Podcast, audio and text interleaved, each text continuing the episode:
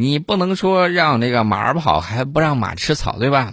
荷兰如果有这些损失，一年好几十个亿，我想问一下，那这些钱他如果亏了的话，美国人可是不给补的，而且美国人极有可能玩什么呢？就是你看，我让你出口不了吧，你就出口不了，那我也不买，因为我想买的时候我能买到，对吧？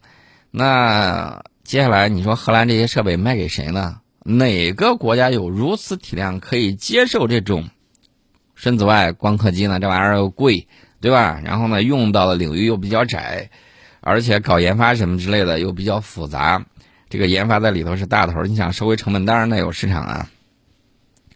等到荷兰阿斯麦尔公司卖不出去东西的时候，那你说接下来美国资本会玩什么呢？美国资本说：“来来来来来，我给你注点资，看你趁你病要你命啊！要命不至于啊，把你股权给我拿过来，然后呢，我该买就买了，我该弄就弄了，你以后就听我的吧。”所以说呢，这美国人能玩这个不是玩了一次两次了。这个荷兰心说都是千年的狐狸，你给我玩什么聊斋呀，对吧？我也懂得你的意思，所以荷兰人呢自己觉得啊，我不想听你的。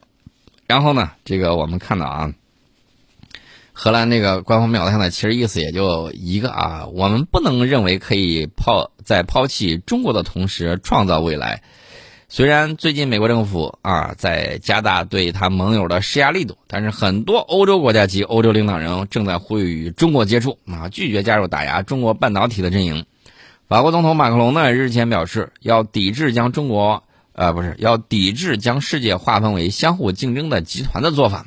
也就是说，美国想玩新冷战那一套，盟友不接招，尤其是法德意啊。除此之外，大家也要注意啊，大家看欧洲六代机有两个项目。呃，大家是比较喜欢听聊这个武器装备的。欧洲的这个六代机呢，两个应该说是两大集团吧，每个集团三个国家，法德西啊，还有这个什么英意啊，又加了一个。我觉得这个纯粹是吹瓣的啊。日本干什么呢？玩六代机。这个法德，我觉得倒是在里面是主力啊。这是一方面，英国呢，一个是钱的问题，还有就是研发想均摊的问题。日本又不懂什么，但是有钱呢啊，那个当冤大头来给掏钱就行了。然后项目出来了之后，咱们共享一把。我觉得英国玩那个六代机可能最先被美国给拆散啊，这种可能性极大。日本也是苦美久矣啊，怎么苦美久矣呢？日本想造个发动机，那不还得看美国飞机制造商的脸色？那不给你就是不给你。大家还记得不记得日本奋发图强搞那个六代机，心神不宁，还没高兴没两天啊，他其实呢就是拿这个东西跟美国叫板，跟美国说什么呢？你看我研发六代机，对吧？这个你是不是把 F 三十五的价格给我打下来？但是美国马上就有这个。报纸专门请专家上去对日本开启了嘲讽模式，就是意思你这六代机，技什么六代机啊技术也就那么回事儿，甭跟我玩这立根楞。我知道你啥意思，不就是想让我小敲你点竹杠吗？打住，哇，我得拿这个大竹杠敲你才行。所以这个大家也都看得出来啊，日本想这个在啊五代机没玩明白的情况之下玩六代机，我觉得这个可能性。不能说约等于零，肯定会弄到一些技术的啊。反正他想自己独立自主的把这个东西玩出来，那是可能性比较低的啊。约等于零，大概是这么样一个情况。这个六代机说完，我们还是说回来。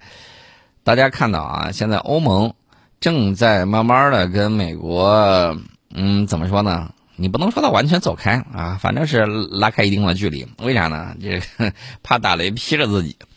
在全球化背景情况之下，美国呢，大家也看到一再把科技啊，还有经贸问题进行政治化、工具化、意识形态化，对别国搞封锁、技术脱钩。那么这种做法呢，正在引来包括他盟友在内的其他国家的警惕。呃，这个把欧洲视为美国的跟班是不符合现实的。在经济利益面前，所有国家呢都会依照自身情况来做决定。但是我要提醒有一些专家啊，你漏分析了一点问题，是什么呢？就是美国人呢，他还有另外一种能力，这种能力呢，跟雪球定律讲的这个原暴力是有这个一脉相通之处的。是什么呢？就是美国他现在拥有的这种加害能力还是比较强。换句话说，这就是绑匪跟那个啊人质之间的这种差别。美国人虽然不能帮你们挣到钱，但是美国人可以让你们挣不到钱，甚至还死人啊！这就是他的这个加害能力。所以在这种情况之下，那你就知道我们该怎么做了吧？加强我们的军事建设是非常关键的一个事情。没有这些东西，谁敢跟你经商啊？万一自己的利益得不到保障，被海盗抢了去怎么办呢？人家前脚还在叙利亚偷油、偷麦子，对吧？偷各种矿产资源什么之类的，正能偷得起劲儿的。我告诉大家，最懂这个昂萨匪帮的，其实恰恰就是什么维京海盗啊之类的，对吧？都懂，懂的都懂啊！大家可以给我比一个小红心。顺便接着往下聊啊，全球产业链、供应链的这个形成和发展呢，是市场规律和企业共同。选择作用的这种结果。那么，在经贸合作领域引入意识形态，引入这个价值观划线，不仅不利于国际社会共同利益，也将搬起石头砸自己的脚。美国人现在最郁闷的事情就是这个事儿啊！你说这个双方呢又在同一啊同一个战车之上，又有共同的利益，你说大打出手吧，自己好像还生疼，对吧？然后拉盟友吧，盟友跟跟咱们关系也还不错，经贸往来还是很密切的。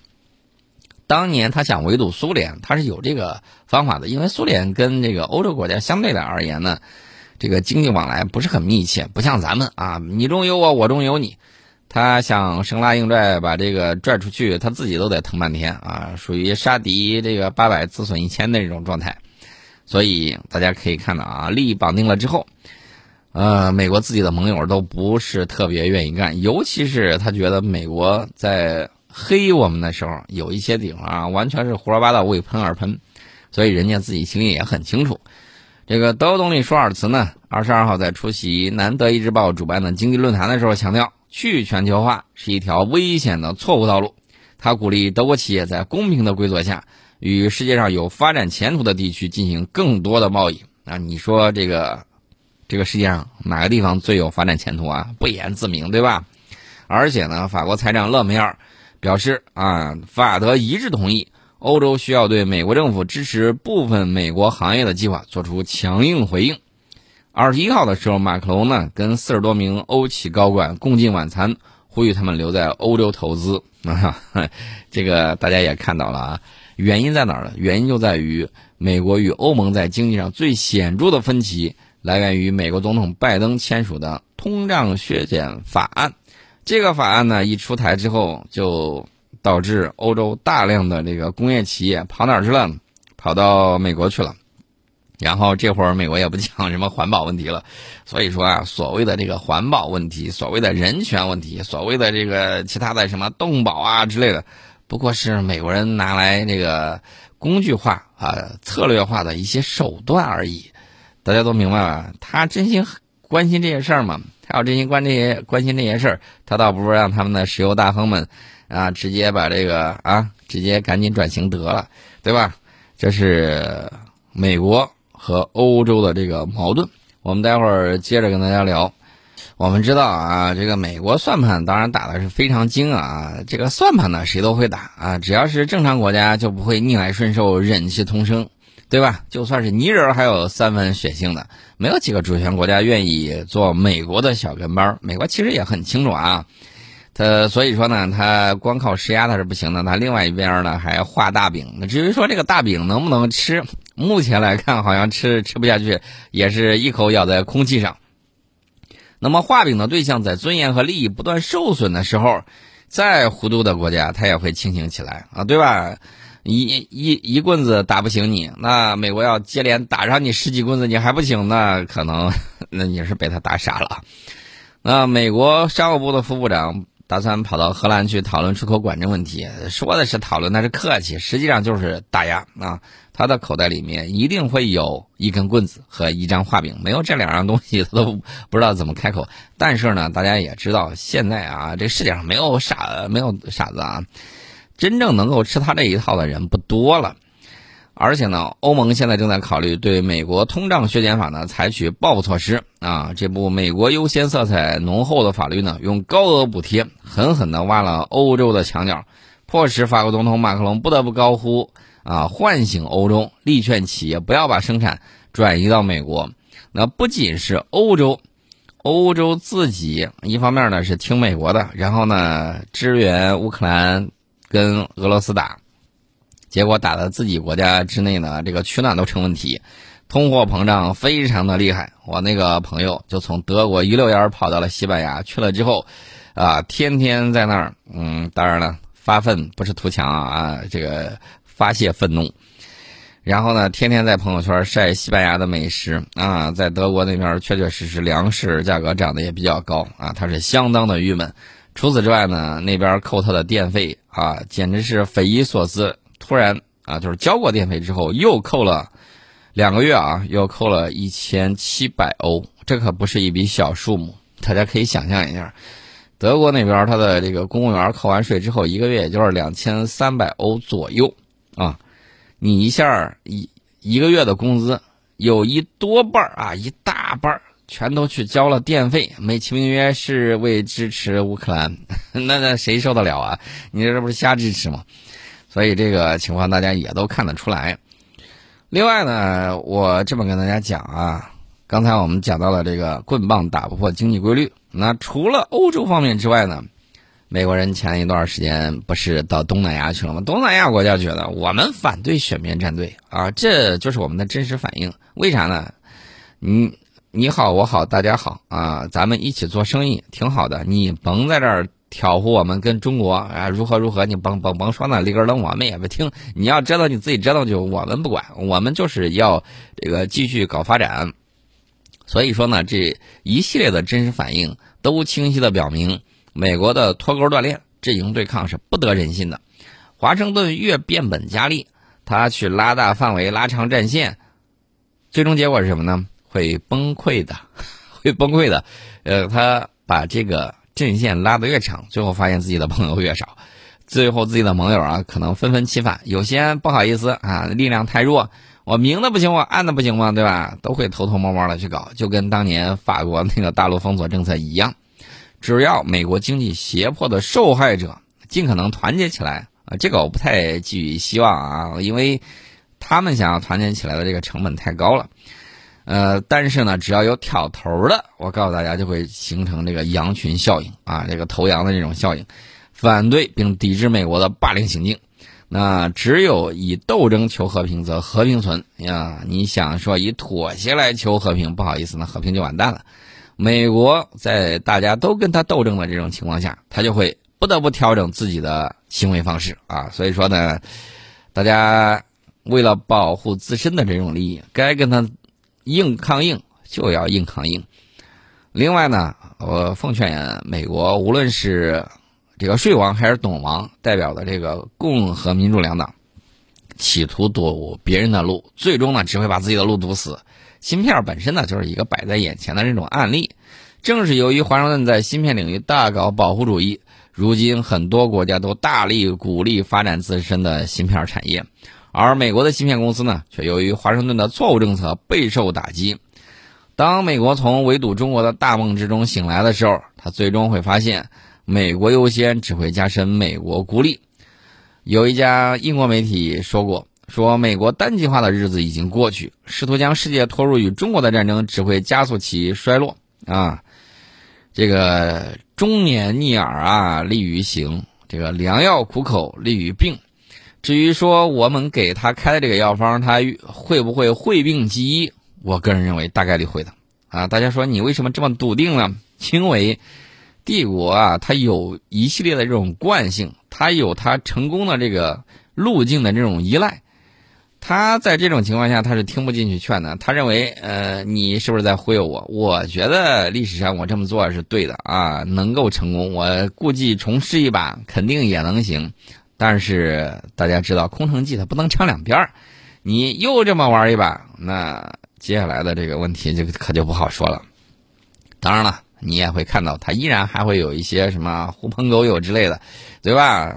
哪怕是秦桧呢，还有几个的这个贴心人呢，何况是美国啊？美利坚还是有几个的，什么那个澳大利亚、加拿大什么之类的还是有的。呃，这个东西呢，怎么说呢？让他自己慢慢考虑吧，我们就不去操这个心了。另外，我提醒个事儿啊，第九届东盟防长扩大会。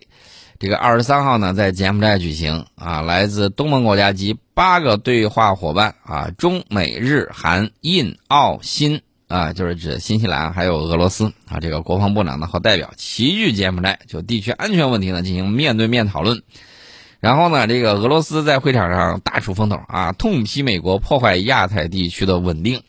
把美国批了一塌糊涂，反正那个嘴炮呢打的是山响啊，这个还是很有意思的。日本 NHK 新闻网直接标题就是美俄发生激烈争吵，啊，这是相关的这个情况。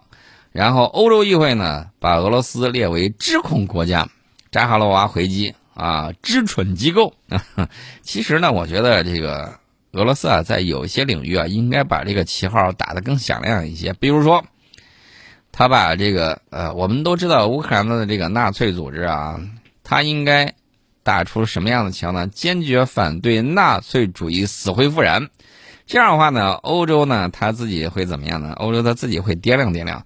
毕竟啊，这个你要师出有名啊，这个道德制高点呢应该要站立起来啊，反对纳粹。他把你列为制恐国家，什么叫制恐国家？支持恐怖主义的国家。然后你回击他知蠢机构，就是支持愚蠢行为的这个机构。我觉得这个嘴上是痛快了，但是呢，道义这个问题呢还是要抓住，就是旗帜鲜明的打出反法西斯啊！我觉得这样的效果会比较好。这样的话呢，看他们自身怎么样去来回 PK 吧啊！我们今天先给大家讲到这里。